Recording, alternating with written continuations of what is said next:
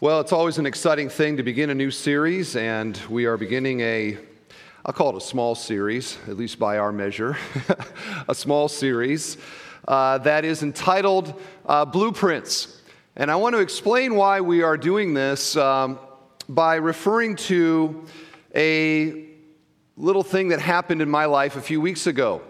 A few weeks ago, I had the wonderful privilege of marrying a wonderful woman named Jennifer. 4 weeks ago, in fact, now officially married. And I just would like to say that after 4 weeks, if any of you are struggling in your marriage and need any advice, we pretty much have it figured out. So we'll be happy to pass that along to you. Just see me after the service and we'll straighten out whatever's going wrong there. But actually, we don't have it figured out, because we spent 2 of those 4 weeks basically honeymooning, and then got back and started to kind of put life together and to put try to get the house in order and begin to have to make decisions about this, that, and the other. And you know what we're finding regularly as we do this?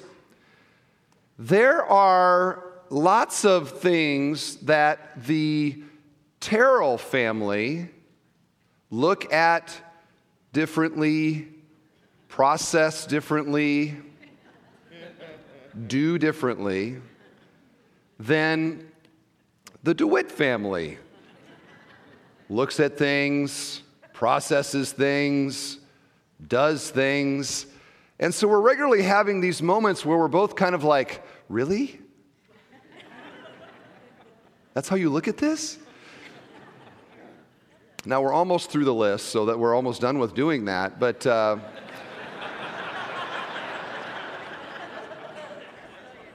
I'm learning a lot here. We both are, about what this is going to take, because what is clear now, even after just 4 weeks, is that to forge a new relationship, to forge a new household and a new home is going to mean change, and that this is a fresh opportunity for a new chapter in both of our lives.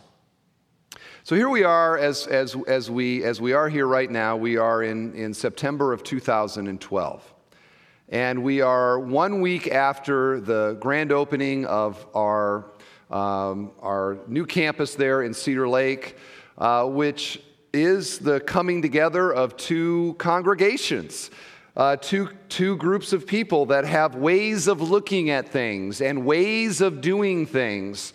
And it just seems to us that for us to have this new chapter and for us to enjoy this new relationship, that it's going to require change and a fresh way of looking at things, and how important it is right at the beginning for us to square up what we are doing and why we are doing it, and to make sure, if I can use a musical term, to make sure that all of us are singing off the same sheet of music.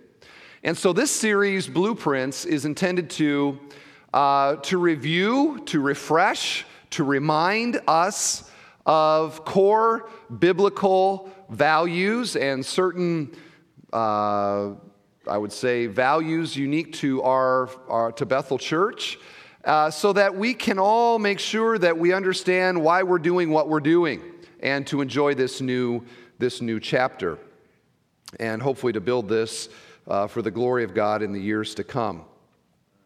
So, Blueprints, it's a little bit of a play on the name of our church, frankly, and I think you'll get this. Maybe you don't know, but Bethel it's actually a Hebrew word. It's a Hebrew name from the Old Testament.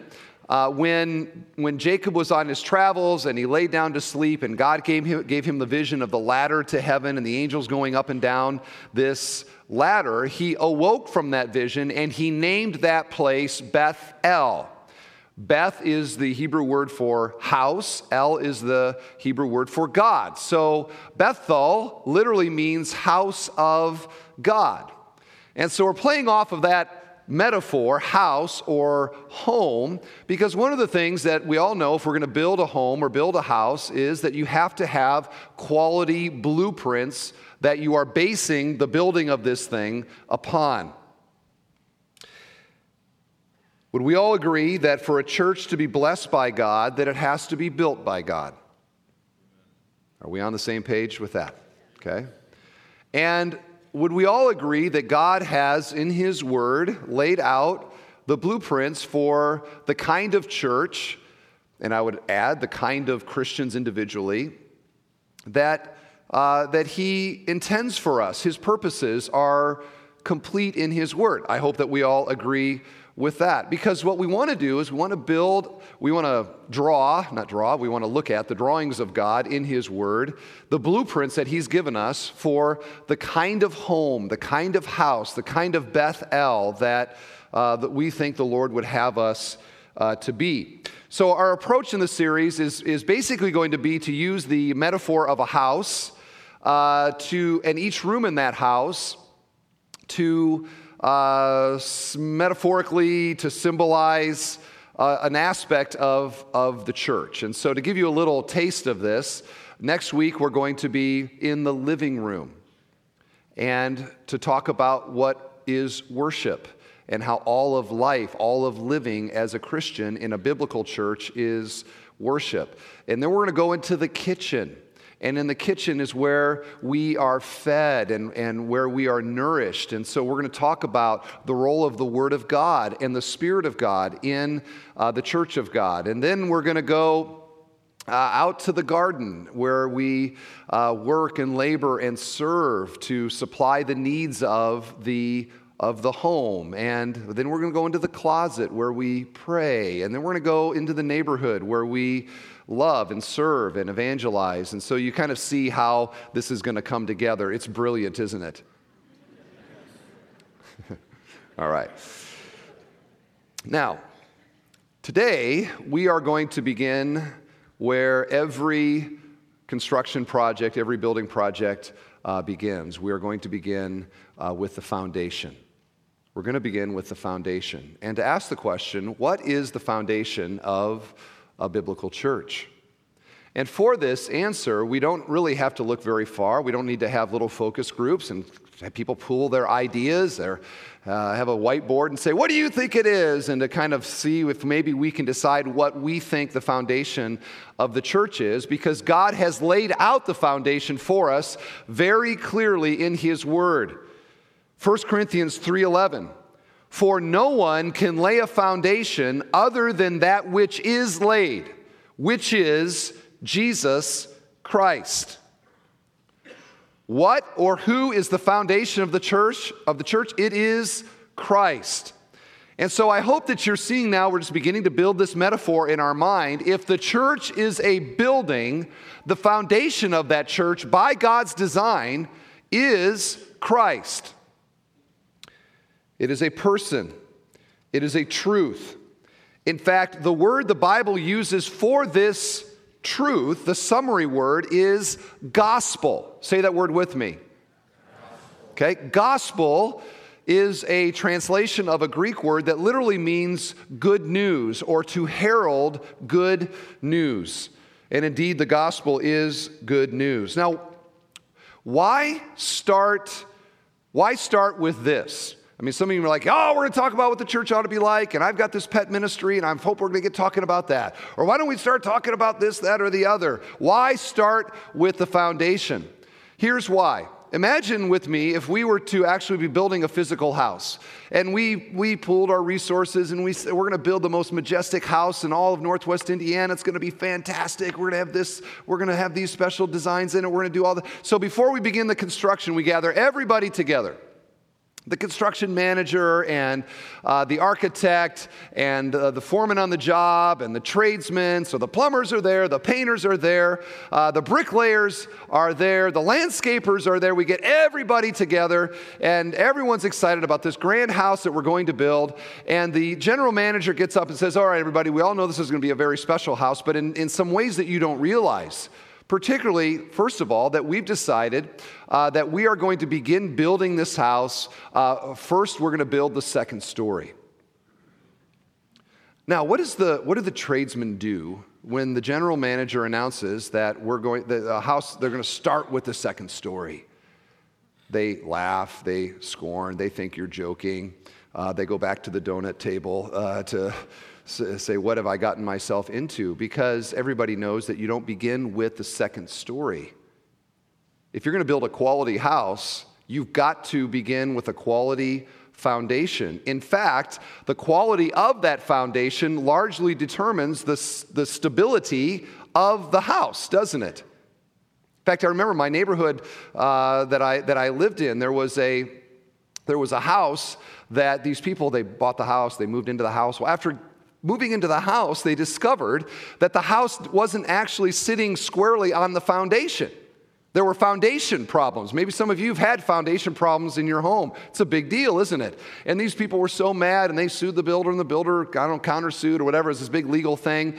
And these people were so mad that they put signs out in front of their house basically condemning this builder, and they put in every window in the house a giant lemon, like a picture of a lemon, not an actual lemon, a picture of a lemon, basically saying, this guy sold us a bad house. And what was the problem? The foundation was bad. You got to have the right foundation. Now, ironically, for how important the foundation is, nobody really thinks about them until there's a problem, right? Have you ever been on a tour of a house, or maybe you've been looking to buy a house, and so you're with your realtor, and you walk into a house, and you walk into the house, and oh, it's a beautiful house, and look at the kitchen, look at the cabinetry, and you go into the family room, oh, I love the fireplace, and this is wonderful, and I love the master bath, and you go out in the back of the house, and you look out and see the back landscaping and all of that, and people will walk through a house, and they'll say, this is a fantastic house, without even paying one attention to the foundation, right? The foundation is what? It is assumed, isn't it? It is assumed to be good, because everything else seems to be so fantastic and wonderful. And my observation is, in the church and in a local church, many people make the same mistake. They visit a church. They're looking for a church. They moved into the area or whatever it might be. They come in, they walk in, and most people evaluate the quality of a church based upon any number of secondary issues. The women's bathroom was very clean and had a nice fragrance in it, I noticed. The children's ministry seems very well organized. I like the style of worship. The people seemed nice. And they leave there and they think, you know what? This is a very, very good church. In fact, my observation is that many people are willing to join a church without ever reading the doctrinal statement. Now, how is that? Because the foundation of the church is the teaching and the doctrine of the church, and the foundation of the doctrine and the teaching of a biblical church is Christ. And you can do church with all these other things, and the foundation, like the house in my neighborhood, can be very bad. And that is why we begin with the foundation. We want everybody in this church to understand that we are not building a house upside down here. We are not just saying, oh, Jesus, yes, he's the foundation of the church, but our passion and the things that we really care about are the secondary issues. We care about the secondary issues, but not as much as the foundation. We want the foundation not to be assumed, and that for the people of our church to love and to treasure and to see the value and the priority that Christ is solidly at the bottom and holding up all that we believe and all that we do, and not just to say it. Churches will say it, their doctrinal statements will say it, oh yes, Jesus is the foundation of this church, but then we're really about all these other things. We want to be a church in this community that is really all about Christ, okay? That's what we want. Amen. So, our starting point is the foundation of the church, Jesus, and the gospel about him. Today, what I want to do in terms of our time in God's Word is, rather than studying one passage, I want to read six passages. Each of these, in my estimation, would be the clearest succinct gospel statements in the New Testament.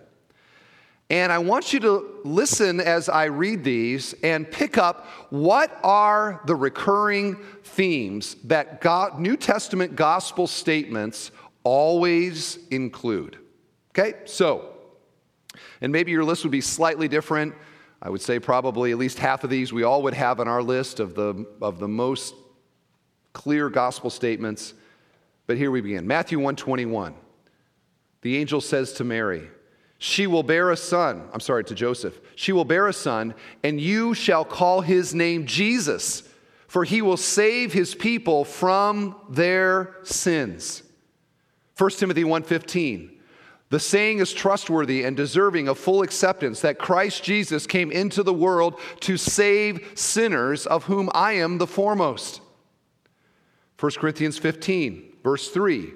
For I delivered to you as of first importance what I also received, that Christ died for our sins in accordance with the Scriptures, that he was buried, that he was raised on the third day in accordance with the Scriptures.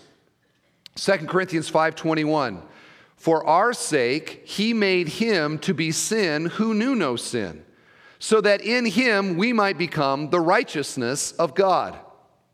1 Peter 3:18, for Christ also suffered once for sins, the righteous for the unrighteous, that he might bring us to God.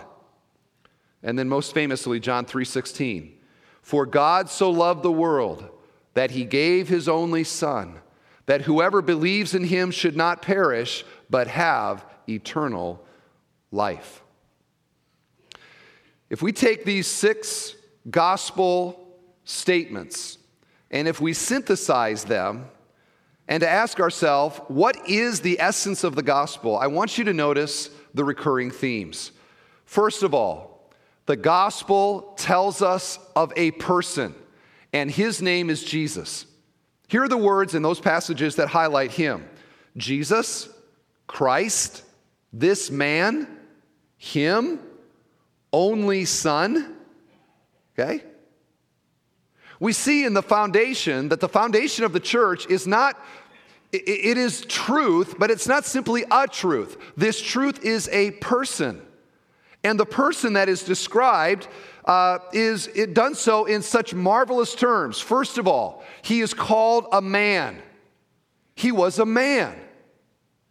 Jesus was fully human, describing now his incarnation, that God became a man. We celebrate this at Christmas, the marvel and the glory that the greatness and the glory of God could be encapsulated, incarnated into a human being. And he lived amongst us. He is also called only Son, John 3:16. This refers to the fact that this person who is the foundation of the church was also God.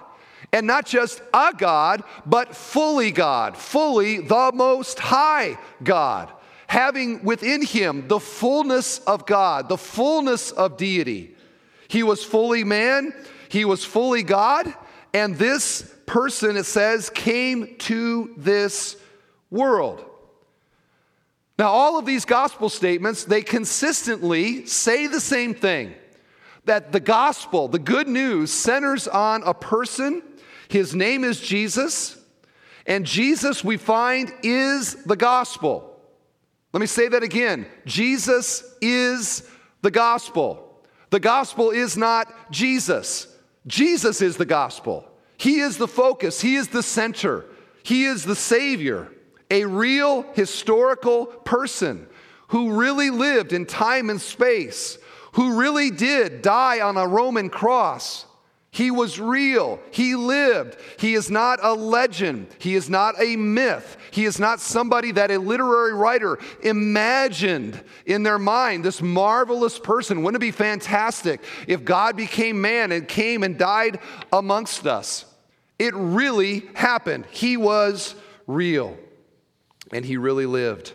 And the writers of Scripture that describe him and tell us about him, all of them were either eyewitnesses or were the companion of eyewitnesses and relate to us what the eyewitness told them about Jesus.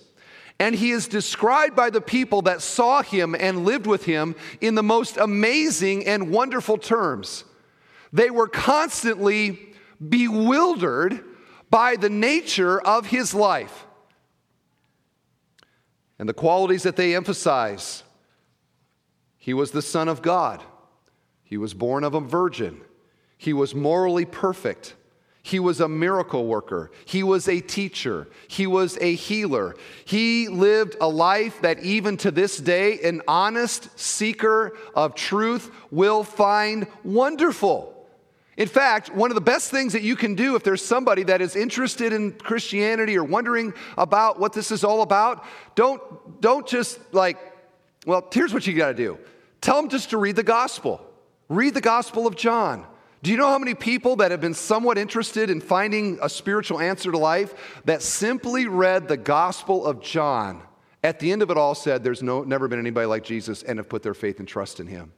That's the character of his life. That's the nature, the wonder, and the glory of his life. It is Jesus. The gospel is about him, his person. It is also about what he did. Here are the words to describe what he did from those gospel statements. Came into this world, died for our sins, raised on the third day, made him to be sin, suffered. The gospel is a person. It is also a story. It is not simply that he existed, that there once was a God-man who existed. It is what this God-man did on our behalf, saving us, coming into this world, dying for our sins, raised to life on the third day.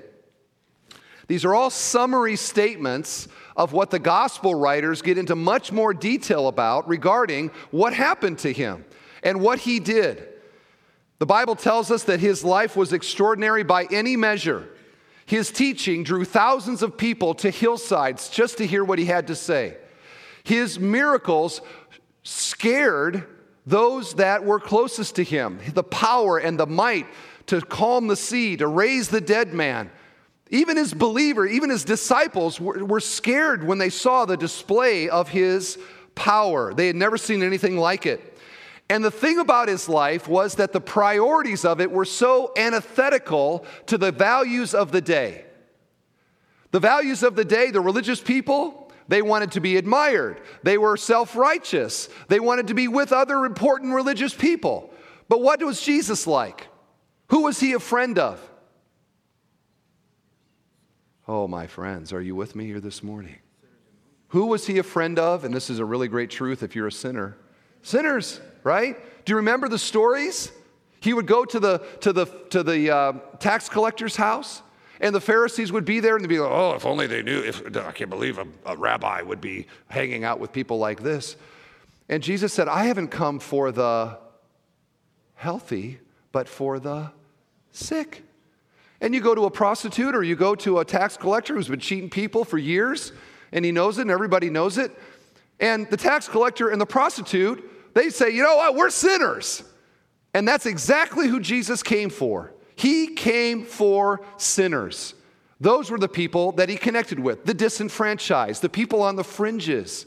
Basically this, the people who would freely acknowledge that they are not righteous and that they need a Savior.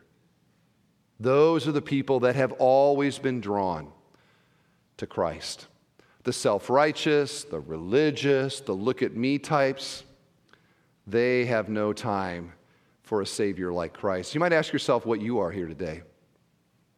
What are you?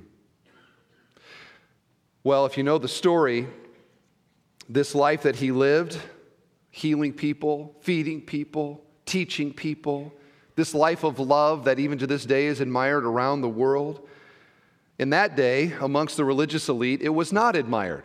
In fact, the religious people did not like him. They hated him.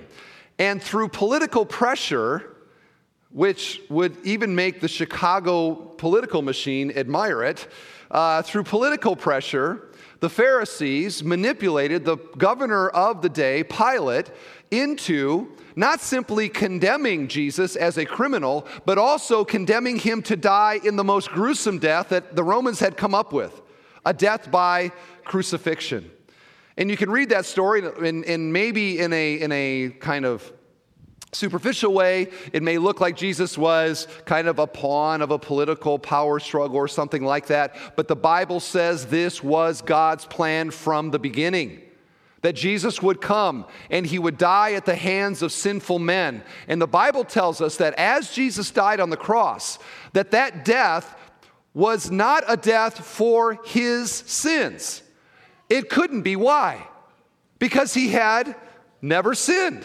And because he had never sinned, it meant that he could die in the place of sinners. If he had sinned, he would be dying for his own sin. But by living a morally perfect life, he now was qualified to die for somebody else's sins.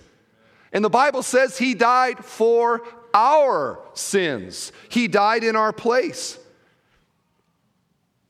2 Corinthians 5 says this, "For our sake he made him to be sin, who knew no sin, so that in him we might become the righteousness of God." And that verse captures the essence of the gospel and the doctrine of substitutionary atonement, which basically says this, that as Jesus died on the cross, God the Father treated him as if he was personally responsible for the sins of the world. And by doing that now, by basically treating Jesus as if he was us, it frees God in his holiness and justice to treat us as if we are Jesus. Did you follow that? By him dying for us, God treats Jesus as if he was us. It's bad grammar, but you get it. And now is free to treat us as if we are Jesus. Now in that, I don't mean actually Jesus, rather the righteousness of Jesus, that morally pure life, where every thought and intent of his entire life, every motive behind what he did was absolutely, perfectly fulfilling the will of God. I mean, it's staggering to think about it, isn't it? Not only did he never do what he should not do, he always did what he ought to do. And the motive behind it was always the glory of God. Now, for sinners like us, we can't even imagine of that. We sin every day. But Jesus, every moment of his life, perfect, morally upright. And so, friends, listen. Because Jesus died in our place, the Father treats us as if we lived the life of Jesus. This is known as imputation because in substitutionary atonement, Jesus satisfies the wrath of God against our sin and imputes to us, to our moral account, the very righteousness of Christ, so that he now is free to look at us and to declare us righteous. How righteous? As righteous as Jesus is. That's something to clap about, my friends. Indeed. We are as holy in the eyes of God as Jesus is. That is the declaration of justification, that we are declared eternally righteous in the eyes of God. Now, are we righteous? Actually, no, we are not. We are sinners. And those that are under the grace of God, we are no better than those that are not under the grace of God. We are simply under the grace of God, is what that means. And we stand now before God, not just now by faith, but now, but forever. We stand before God and he does not hold our sins against us. He now sees us as holy as Christ and bestows upon us the promises, the riches. We are co-heirs with Christ and we are that forever. Why did God do this? Love is why he did it. His glory is why he did it. The magnification of his Son is why he did it. It is his grace to us entirely. We have done nothing to earn it. We have been recipients of his goodness and his love. That is the gospel. That is the good news. And that is what the foundation of the church must be. You with me? Amen.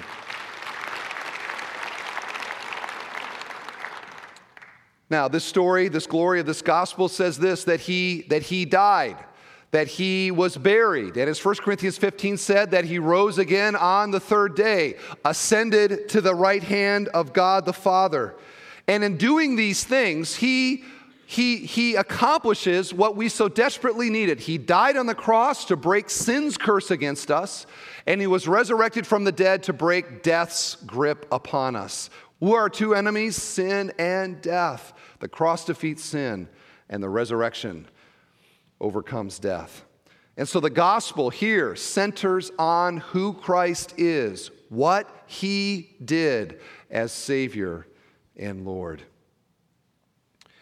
The third thing that the gospel entails are the glorious effects for those who believe. Again, we go back to these six statements. Here are the recurring themes: save his people, save sinners, freed from everything, that we might become the righteousness, might bring us to God, have eternal life. The Bible says that there is one requirement for a sinner to receive the benefits of what Christ did on the cross for us. And that one requirement is the word faith, or the verb believe. Two sides of the same coin. Faith or believe. It answers the question that maybe you might have in your mind: how do the redemptive works of Christ, the guy that died on the cross for the sins of the world 2,000 years ago, how are all of these amazing benefits brought to my, how are they a reality for me? How are these promises true for me? And God has so designed this and so set this up, whereby the one thing that, the means by which all of these benefits come to my account is that I must believe. The Bible talks about that I must repent of my sins. And in that, I believe that Jesus did die on the cross for my sins. And the Bible says that when a sinner believes in Christ, that God applies the redemptive benefits of what Christ has done to my moral account, so that now I am seen as righteous as Jesus, that my sins are forgiven, and I am given the wonderful gift of eternal life. Faith, belief. You may remember the story in Acts 16 when Paul and Silas are in the prison, and they had been arrested for preaching the gospel, and they had been beaten, and they were put into this prison. And the text says that it was around midnight, and Paul and Silas were in prison, and they were singing hymns. Now you might ask yourself, if you've been beaten and whipped and all the rest, and thrown into this prison, and it's after midnight, past most of our bedtimes, what would maybe be low on the list of things that you might be doing? I would think that maybe singing hymns would be low on the list, wouldn't it? But here we see now Paul and Silas's joy in Christ and joy in ministry. They're singing hymns, and the prisoners are listening. Well, an earthquake hits. An earthquake hits, and the doors of the prison swing open, and the Roman jailer, who was in charge of these prisoners, assumed that everybody had run for the hills. And he knew what that meant. In the Roman system, if you let a prisoner go, your life was required of you. And he draws the sword to take his own life. And Paul cries out, "Don't do it. We're all here." And that jailer, who had been hearing the hymns and maybe had heard the preaching, comes now to Paul and Silas and asks the question that humanity has asked for so many centuries: what must I do to be saved? And notice what they said. This is the apostolic witness: believe in the Lord Jesus and you will be saved, you and your household. The gospel of this church is that. We stand in the history of the apostles for 2,000 years who have simply said, believe. Believe in Jesus and you will be saved. It is the story of God's rescue of sinners, and it can be the story of any sinner who personally places their faith and trust in him. I'm calling that the actual gospel, okay? That is the actual gospel. I want to draw a contrast now with what I'm calling almost gospels. Almost gospels. And by almost gospels, what I mean is gospels that almost save you, but they don't. They sound almost right, but they're not. Almost gospels. Here's my first. I'm calling it the religious gospel, okay? The religious gospel. This is what religion says. Religion says that if I am going to make my way to God, if I am going to find actualization, if my sense of spirituality is going to be fully realized, whatever term you want to use, and all religions have terms for that, religion says that I must do something. I have to do something. I have to merit favor in some way in order for this salvation to be mine. Which, if you think about it, what does religion, in religion, who's in charge of salvation? Really? I am. Because I'm the one who's doing it, right? And so you see this when you talk with people, because religious people basically, in my observation, would be, they basically do this. They look in the mirror and they think to themselves, I must be good with God because, and there can be a long list of things. I'm a nice person. I have nice standing in society. I've raised nice moral kids. I am a doer of good things. I am better than most people that I know. I've avoided major sins. I've been a positive part of society. And they look in the mirror and they think to themselves, I am religious. I believe in God. I must be on the path to heaven. These people are believing in an almost gospel. And you hear this from them when you get talking about faith or religion or whatever with them, and you say something like, well, how do you know that you're going to heaven? And they'll say something like this, I'm Catholic. I'm Protestant. Well, I'm Hindu. I'm Muslim. Pick your religion. And what comes out is not a personal faith, but my connection to a broader organization that I am really resting and trusting my hope in, the fact that I am blank, whatever that religion may be. And I hope that you see how this religious gospel is not the actual gospel. It sounds nice, doesn't it? When you talk to people like, oh, I go to church and I'm involved in these organizations and we've done these really nice things and so I have to believe that I'm good with God, I'm going to heaven because I've done these various things. Friends, listen, that religious gospel, do you see how it is actually, it sounds nice, but it's actually the antithesis of the actual gospel. Because what is the actual gospel? Not that I am a good person. Rather, I am a sinner. Not that I can do something that merits favor with God. I can't do something that merits favor with God. Rather, it is what Christ has done for me. It is not that I do something, it is what Christ has done. And that difference there is massive. And I'm here to tell you, it is the difference for millions of people between an eternity in heaven and in hell. And that's why as we talk about these, it's so, here we are in church, you know, and you're sitting there and I'm up here talking and it can just sort of seem like we're doing this, even this religious thing right now. And to not realize that right now in this community and in this world and maybe in this room, there are people who are going to hell in eternal judgment from God because they are missing this point. Their hope is not in Christ. It is in themselves. And the disciples did not say, believe in yourself and you will be saved. It was believe in Christ. And that is why it is so important that this church have the gospel solidly. Because if we go into this community and sort of give a moralism to the community, we are simply entrenching them on the path to hell. What this community needs is what we ourselves need, and that is Christ. Not what we do, but what he has done for us. That is the gospel. Do not end up being almost saved. Almost saved is totally lost. And eternity is a long time. The second gospel, the second almost gospel, is the experience gospel. And this one is subtle because it also sounds almost right. These are people who believe in some way in an experience that they have had in their life, a very deep and meaningful spiritual experience that they've had in their life. When you talk to them about faith or whatever, and you may say something like, well, what do you believe? And immediately, they don't talk about what they believe in. They talk about what has happened to them.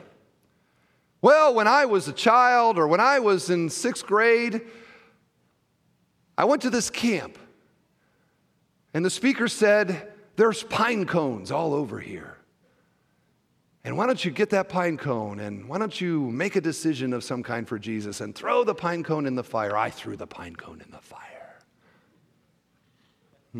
And you're sort of like, top that, kind of thing. Or they say something like, I was at something, and I went down the aisle. I went down that aisle. I got pictures of me at the front of that aisle. I have witnesses that could line up that I went down the aisle. Or some other thing, this crazy thing that happened once, and it made me think God was real. An experience of some kind. I want you to see, friends, the apostle doesn't say that we should walk an aisle, pray certain words. He says, believe. Believe on the Lord Jesus. And the actual gospel is not an experience-based thing. It is a faith-based reality in my life. And that faith is an ongoing faith. So if I got to reach back 30 years for a moment in my life where something was real to me spiritually, but there is no vitality in my life now, I think that is an almost gospel. Experiences of some kind. And again, this is subtle because it sounds almost right, doesn't it? Oh, well, okay, sounds evangelical. Was that a Christian camp that you threw the pine cone in? Oh, then you must be all right, It's what we believe. Believe on the Lord Jesus. I would say it this way to you.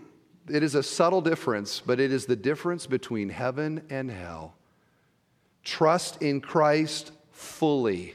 And don't let your salvation be based upon anything that you have done, even in the smallest degree. As the old hymn says, my hope is built on nothing less than Jesus' blood and righteousness. Bethel Church, I hope this can be true for you. When somebody says to you, how do you know that you're going to heaven? It is not something that happened in your life. It's not some moment in the past. It is because of what Christ has done for me. Dying on the cross for my sins. That is it. That is our hope. That is the foundation. It's the actual gospel. The third one quickly is what I call the effects gospel. And by this, what I'm getting at is that there is always this tendency, I think, to confuse sanctification for justification. Now, what do I mean by that? Here's what I mean. The gospel is transformational. Absolutely transformational. When the Spirit comes into our life, we are regenerated, we are made alive. The fruit of that is change. Truly, there is change. But the change is not the gospel. The effect of the gospel is not the gospel. And we can't confuse these two, or say it this way, we can't confuse the fruit for the root. And think about all the churches there are, even within our own community, and what are they all about? Many of them are about the fruit. And so churches can get really into something like, we're about being a family. We fellowship. We prioritize our small groups, and we get together and we love one another. You know what? That is great, isn't it? But it's not the gospel. We are about justice in the community. And we're involved in all kinds of things in the community to bring justice and righteousness into this world. And all about that, and it feels right, and it feels good. And you know what? That is important, vitally important. to a Christian church. But it is not the gospel. That is not the gospel. It is an effect. It is the fruit. It is not the root. And I say here to this room, and I say to the radio, and I say through the video, that the foundation of this church is Christ. And the gospel is faith in Him, with wonderful transformational fruits that we celebrate and that we labor for, but we do not confuse with what it actually is. It is Christ. The actual gospel is Jesus. The actual gospel is God. The actual gospel is a cross and an empty tomb. The actual gospel is faith as the means by which Jesus' redemptive work is applied to me. It has fruits and effects, but they are not a saving foundation. They are beautiful rooms in the house. You get what I'm saying? Now, with that, historical gospel statements, here is the Apostles' Creed. I believe in God the Father Almighty, maker of heaven and earth, and in Jesus Christ, His only Son, our Lord, who was conceived by the Holy Ghost, born of the Virgin Mary, suffered under Pontius Pilate, was crucified, dead, and buried. The third day He rose again from the dead. He ascended into heaven and sitteth on the right hand of God the Father Almighty. From thence He shall come to judge the quick and the dead. Nicene Creed, 325 AD. And in one Lord Jesus Christ, the only begotten Son of God, begotten of the Father before all worlds, God of God, light of light, very God of very God, begotten, not made, being of one substance with the Father, by whom all things were made, who for us men and for our salvation came down from heaven, and was incarnate by the Holy Spirit of the Virgin Mary, and was made man, and was crucified also for us under Pontius Pilate. He suffered and was buried, and on the third day rose again, according to the Scriptures, and ascended into heaven, and sits on the right hand of the Father. And He shall come again with glory to judge the quick and the dead, whose kingdom shall have no end. Nicene Creed. Here is our own church doctrine statement on the person and work of Christ. As the promised Messiah, Jesus was sent by the Father to deliver people from their sins. He became fully human at the incarnation without ceasing to be fully God. Jesus was conceived by the Holy Spirit, born of a virgin, and lived a perfect life free from sin and guilt. Jesus Christ was crucified on a cross, and His death provided the all-sufficient atonement for sin. Christ became our representative before God, voluntarily substituting Himself in our place and bearing our sin and guilt. His sacrifice made provision for the forgiveness of sins, satisfied God's wrath towards believing sinners, and established a new covenant between God and man. Because of Christ's redeeming work, it is now possible for people to experience genuine reconciliation with God and eternal life with Him. How did we do with that one? Pretty good?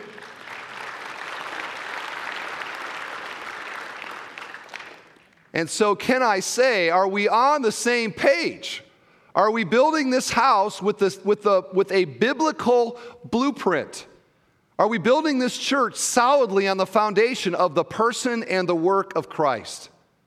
And can I further ask personally for you? Because the church, the church is not the structure, and in a sense, it's not the organization. The church is the people of the church. And this is where this now comes down personally to every single one of us. The question, not whether or not the church has this right, but do you have it right? And as you sit here today, are the redemptive works of Christ on your behalf applied in the eyes of God to your moral account, so that as you sit here right now, you are not sitting here as a sinner in the eyes of God, but He is seeing you through the very righteousness of Christ? Have you personally put your faith and your trust in Him? And if not, why not? And if why not today? To place your trust in Him. He's done this because He loves us, and He wants to save and rescue sinners from their sins. And in the church, we will have many things that we can maybe disagree this on, that on, or have some little thing that we're kind of like, oh, if we've sat down for coffee, you might have some little pet issue that we'd go back and forth on, and maybe we would end up agreeing to disagree. But on the foundation, we cannot disagree, and we cannot compromise, and we cannot get off center. He must be forever the foundation of the church. And for that to be true, it means that we all bear a responsibility to pray and to serve and to study and to learn and to grow and to make sure that this church is squarely built on the foundation of Christ. That is what we want. We want to be a church that makes much of Him. Amen? Amen. To Him be the glory. To Him be the glory. Would you stand with me, please, for a word of prayer?